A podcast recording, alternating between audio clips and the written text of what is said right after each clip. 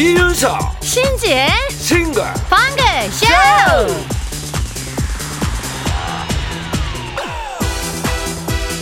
안녕하세요 이윤석입니다. 안녕하세요 신지입니다. 지난 한 주는 수능 시험이 있어서 공부와 관련된 삶의 지혜? 이런 얘기가 눈에 많이 띄었어요. 그 중에 이런 게 있더군요. 자 선생님이 교탁 위에 컵 하나를 두고 음. 페트병에 든 물을 따르기 시작합니다 근데 금방 컵이 찼지만 계속 넘치도록 안 멈추고 부어요 그렇게 페트병에 있는 생수를 다 붓고 묻죠 물이 몇 컵이나 남았습니까? 당연히 한 컵이요 병에 가득 들어있던 물을 다 부었다고 한 병 다 남았나요? 아니요 한 컵 말고는 다 흘러서 없어졌어요 공부도 그렇게 해야 합니다. 아니, 모든 일이 다 마찬가지죠. 한 병이 아니라 한 컵씩. 무작정 쏟아붓는 건 욕심입니다. 그렇습니다. 예. 주말이 있고 휴일이 있는 이유가 딱 나왔어요. 어. 쉬는 날인데도 뭐 당장 꼭 안 해도 되는 일인데도 하고 있고 계속 내일부터 해도 되는 일에 그냥 미리부터 물을 붓는 분들이 있습니다. 그렇습니다. 수능도 끝났잖아요. 이 김에 좀 더 평소보다 한 박자 더 쉬고 가자고요. 집에 수험생이 없다고요? 그래도 그냥 분위기 타고 쉬는 거지 뭐. 그렇습니다. 이럴 때 그냥 묻어가는 겁니다. 자, 오늘까지는 뭐 괜히 그냥 한 거 없어도 같이 휴식 놓읍시다. 예, 좋아요. 예. 아, 기다려 늑대 줄리엣 줄리엣 기다려 늑대 들었습니다.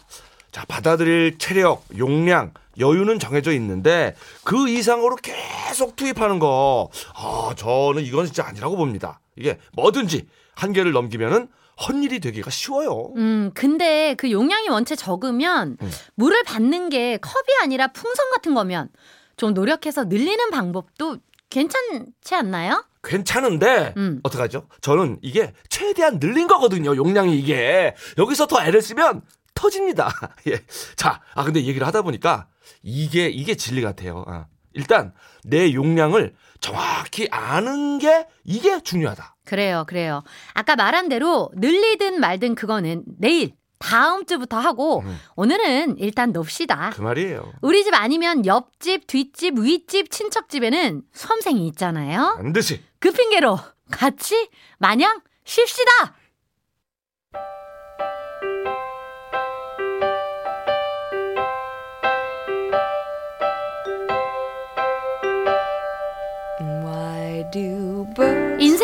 눈부시던 그 순간 가슴이 뭉클 먹먹하던 그 순간 돌아보면 모두 찬란했던 그 순간을 노래로 다시 만나봅니다. 내 인생의 BG M M M M to be close to you? Why do stars 빨간색과 파란색을 섞으면 보라색이 되고요.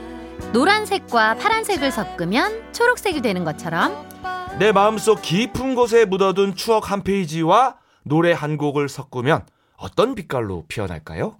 여러분의 반짝 빛났던 순간 이야기와 직접 선곡한 인생 BGM을 들려주세요. 간단하게 사연 적어서 보내주시면 되는데요. 문자번호 샵 8001번, 짧은 건 50원, 긴 건 100원, 스마트 라디오 미니는 무료고요. 싱글벙글 쇼 홈페이지 게시판에 올려주셔도 됩니다. 소개된 분들께 선물 하나 아니고 두 개 보내드려요. 자, 그럼 첫 번째 사연 만나볼까요? 때는 바야흐로 1999년 당시 전 첫사랑인 지금의 남편과 불타는 연애 중이었어요. 예나 지금이나 제 최애 음식은 떡볶이인데요. 하루는 남자친구가 신당동으로 즉석 떡볶이를 먹으러 가자고 하더라고요. 둘 다 차가 없어 안양에서 신당동까지 지하철을 타고 가다 사소한 말다툼이 시작됐는데 오해가 커져 대판 싸우게 됐죠. 기분이 상할 대로 상한 저는 떡볶이고 뭐고 오빠 혼자 먹어라. 난 집에 가겠다 하고 신당역을 코앞에 두고 집으로 되돌아갔는데 남자친구도 화가 많이 났는지 저를 잡지도 않고 휙 가버리더라고요. 그게 왜 그렇게 서운하고 있던지 지하철에서 남들이 보든 말든 눈물을 뚝뚝 흘리며 왔죠. 그런데 두 시간 뒤쯤 남자친구가 저희 집으로 찾아왔습니다. 아까 미안했다고 같이 먹으려 사왔다면서 퉁퉁 불어터진 떡볶이를 내미는데 고맙고 미안하고 귀엽고 이 상황이 웃겨 또 눈물이 터져버렸답니다. 그날 남자친구가 사온 떡볶이 맛은 평생 잊지 못할 것 같아요. 제 인생 BGM은 우리 부부가 연애 시절에 즐겨 듣던 잭스키스의 커플입니다.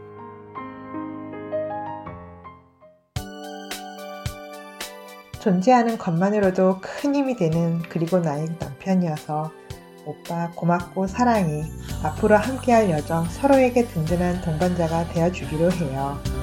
문미정님의 인생 BGM 잭스키 잭스키스의 커플 듣고 왔습니다. 아, 키스란 단어만 나오면 그래. 예, 예, 좀 서먹서먹하네요 이 예, 단어가. 그래요. 예, 예. 미정님 부부는 20여 년 전에 건축사무소에서 만난 사내 커플이래요. 음. 원래는 그냥 동료였는데 건축 박람회 같이 다니면서 대화를 하다 보니까 이게 이제 말도 잘 통하고 공통점도 많고 음. 외모 이상형이 키 크고 호리호리한 남자인데 음? 체형도 딱 그랬대요. 아이 그럼 뭐. 어. 아, 그럼 뭐. 그래서 미정님이 먼저 좋아하기 시작했고 음흠.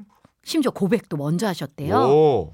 기사님 좋아하는데 저 어떻게 생각하세요? 어머 어머. 바로 대답 안 하셔도 돼요. 당차다. 이렇게 얘기했는데 예. 바로 대답을 안 해줘서 애태우다가 몇 주 뒤에 어. 만나보자라는 답변을 듣고 오. 1년 반을 교제한 후에 오. 결혼에 골인을 하셨대요. 아 멋있다 직진연애. 음. 예.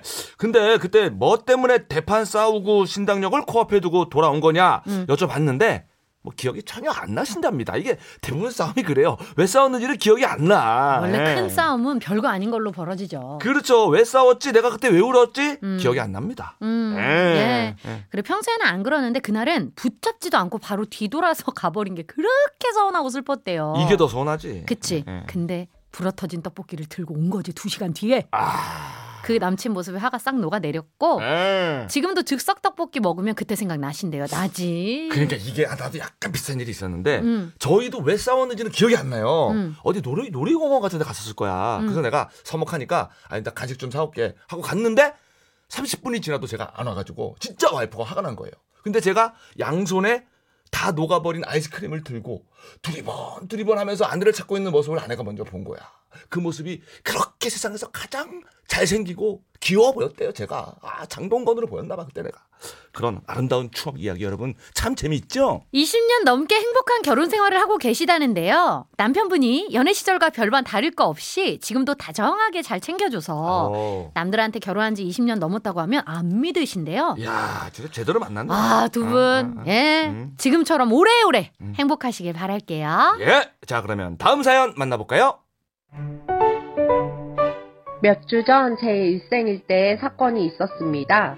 바로 우리나라 최대 규모 피트니스 대회에 참가한 건데요. 이 얘기를 들으면 제가 운동을 오랫동안 해왔거나 관련 직종에 종사하는 사람이라고 생각하시겠지만 절대 아닙니다. 사실 저는 1년 반 전만 해도 체중이 100kg가 넘는 사람이었어요. 소화비만이었던지라 성인이 된 이후 체중 감량에 몇 번이나 도전했지만 성공의 기쁨도 잠시 어김없이 요요가 찾아왔습니다.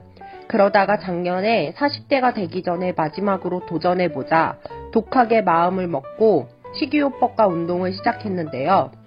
10kg, 20kg, 30kg 그 이상을 빼다 보니 자신감과 함께 피트니스 대회 참가 욕심이 생기더라고요. 트레이너 쌤의 격려에 힘입어 대회 참가 신청을 했고 몇 달 동안의 혹독한 준비 끝에 무대 위에 서게 되었는데요. 어찌나 감격스럽고 짜릿하던지 눈물 참느라 혼났네요. 꿈과 운명을 사랑하는 제 인생 BGM은 김연자의 아모르 파티입니다. 청취자 김수진님의 사연이었는데요. 어, 아, 아, 박수가 절로 나옵니다. 예, 예, 예. 아, 이게 말이죠. 음. 우리 수진님이 소화비만이라서 음. 성인이 된 이후에도 매일이 살과의 전쟁이었대요. 음. 꽤 만족스러울 정도로 체중 감량을 한 적이 몇 번 있었는데, 그쵸. 진짜 반갑지 않죠. 요요가 와서 다시 쪘다가 뺐다가 쪘다가 뺐다가 음. 그러다가 이제 포기를 하신 거지. 음, 그렇게 113kg으로 살다가 작년에 아, 이제 곧 마흔 되는데 30대 마지막 도전 한번 해보자. 아, 멋있어. 굳게 마음을 먹은 거예요. 그래서 식단도 뭐 운동도 정말 독하게 하셨는데 또 트레이너 쌤이 아주 열과 성으로 도와주셔가지고 1년 반 만에 와, 이거 진짜 가능한가? 이건 진짜. 무려 50kg 이상을 감량을 했대요. 음. 그래서 정상 체중 도달에 성공을 해서 자신감도 많이 되찾고 음. 아뭐 요즘 예쁜 옷 사 입는 재미와 행복에 푹 빠졌다고 합니다. 그쵸. 목표 체중 감량을 조금만 해도 어. 옷 사는 게 행복해지는데. 그러니까요. 지금 이분은 어마어마하게 지금 정말 노력을 하셔서 빼신 거잖아요. 아 행복한 자녀 있죠. 옷 사입는 재미가 얼마나 있겠어요. 네. 근데 또 이렇게 운동을 하면서 살을 빼다 보니까 네. 자연스럽게 피트니스 대회에 관심이 생기더래요. 와. 대회 준비하는 사람들 보면서 어 나도 할 수 있지 않을까? 어 나도 나가보고 싶다 이런 마음이 생겨서 음. 국내 최대 피트니스 대회에 참가 신청을 하고. 네 달 동안 혹독하게 대회 준비를 시작하신 거죠. 야 이거 쉽지 않을 텐데 대회는 진짜. 그럼 네. 이러고 나가려면 약속 안 잡아야 되죠. 네. 어, 매일 회사 운동 집 회사 운동 집 그렇지. 동선이 확실한 거지. 이거 신지인데? 어, 현미밥, 닭가슴살, 샐러드, 단호박, 생선 식단도 철저하게. 어. 저는 이제 식단은 못 하고. 네. 근데 너무 힘들어서 울면서 운동한 날도 많으셨대요. 아유, 그렇지. 얼마나 힘들겠습니까.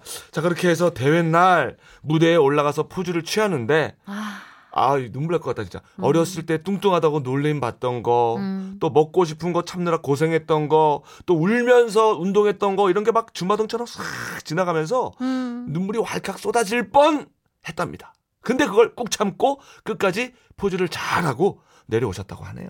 열심히 준비는 했는데 아쉽게도 이제 순위권 진입은 못 하셨대요. 네. 근데 올해는 참가하는 것에 의의를 두고 그럼요. 내년에 다시 도전할 예정이라는데요. 그럼요. 와, 멋있다. 첫 술에 어떻게 배불러요? 맞습니다. 어, 내년에는 꼭뭐 이렇게 잘 됐으면 좋겠다. 그죠? 예. 내년에 원하는 결과 꼭 얻으시길 저희가 응원할게요. 화이팅! 네, 화이팅! 자, 그럼 김수진님께서 신청하신 김연자 아모르 파티 듣고 올게요. 끝까지 완주한 나 자신 너무 고생 많았고 너 정말 멋졌어. 앞으로는 요요 없이 행복하게 운동하고 유지어터로 예쁘게 살아가자. 화이팅!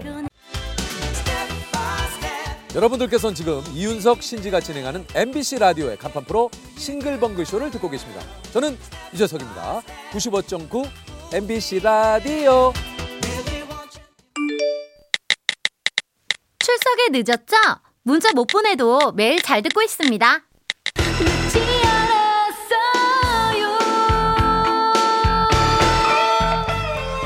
보내면 읽어준다 했잖아. 문자 보내라고 했잖아. 여러분이 보내주신 문자 하나하나 천천히 읽어보고 소개해드릴게요. 늦지 않았어요.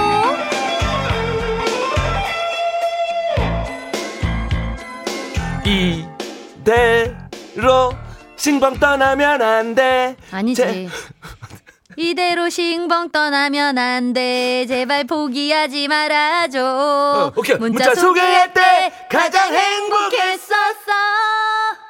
써. 미안합니다. 예, 내가 불렀으니까 다음 거 오빠가 읽어줘요. 아, 그래. 이 시간에는 아, 여러분이 보내주신 문자를 하나하나 다 읽어보고 최대한 소개를 해드리고 선물도 제대로 쏠게요. 네, 다음 것도 읽어줘요. 자, 문자 번호는 샵 8001번, 짧은 건 50원, 긴 건 100원, 스마트 라디오 미니는 무료고요. 홈페이지도 열려 있어요. 수고하셨어요. 감사합니다. 자, 그럼 바로 사연 만나볼까요? 11월 9일 목요일에 내 인생 첫 해외여행 이 주제로 문자 받아봤잖아요. 네, 9553님. 20년 전 영어는 잘 못하지만 바디랭귀지만 믿고 뉴욕으로 첫 해외여행을 갔는데요. 호텔 프론트 직원이 Where are you from? 이러면서 어디서 왔냐고 묻길래 자신있게 코리아! 라고 대답했죠. 그랬더니 어? North Korea? 되물었는데 음. 코리아만 듣고 yes yes 했더니 눈이 휘둥그레지더니 영어로 이것저것 물어보는 거예요. 어허. 아 무슨 말인지 모르겠어서 아 sorry sorry sorry 이러고 방으로 도망치듯 들어와서야 깨달았어요. 우리나라는 North Korea가 아니라 South Korea라는 걸요. 아 이게 그러니까 외국 나가면 코리아는 들리는데 그치. 그 앞뒤가 잘 안 들릴 수가 있습니다. 음. 예 예. 확실하게 이거는 정확하게 우리가 South Korea입니다. South Korea. 예. 음. 예. 9689님. 예전에 첫 일본 여행 갔을 때 삼시세끼를 달고 짠 일본 음식을 먹다 보니 매콤한 라면이 먹고 싶더라고요. 편의점 갔는데 우리나라 라면이 없길래 물어보고 싶은데 제가 일본어를 하나도 못합니다. 그래서 후루룩 후루룩 면 먹는 시늉하다가 혀를 내밀고 매운 연기를 하면서 설명을 했더랬죠. 어. 센스 있던 알바생이 알아듣고 창고에서 꺼내다 줬어요. 야 이게 통했구나. 음. 그치 후루룩 후루룩 면이다. 맵다. 맵다. 어. 이거는 어디 가도 통할 것 같네 진짜. 예. 예. 자 3044님 15년 전에 부모님이 대만으로 4박 5일 패키지 여행을 가셨어요. 아빠가 평소에도 사진에 엄청 집착하시는데 인생 첫 해외 여행이라고 또 가는 곳마다 사진 좀 찍어달라고 엄마를 닥달을 하셨나 봐요. 엄마는 가이드 옆에서 설명을 좀 듣고 싶은데 말이죠. 참다 참다가 폭발한 엄마가 여행 이튿날 밤 아빠 주무실 때 카메라를 숙소 침대 밑에 숨겨두고 잃어버렸다고 거짓말을 하셨대요. 와 어이. 대단하시네. 와, 그래서 두 분 대만 여행 셋째 날, 넷째 날 사진은 없어요. 어머, 어머, 야, 얼마나 힘드셨으면 이걸. 어 근데 아버지도 또 그걸 야, 카메라 또 안 사신 거야? 나는 샀지. 나 같으면 샀어. 그래, 그래, 그래. 어. 근데 못 사신 거지. 예, 못 사셨는데 어쨌거나 사진은 없지만 추억은 남겼네.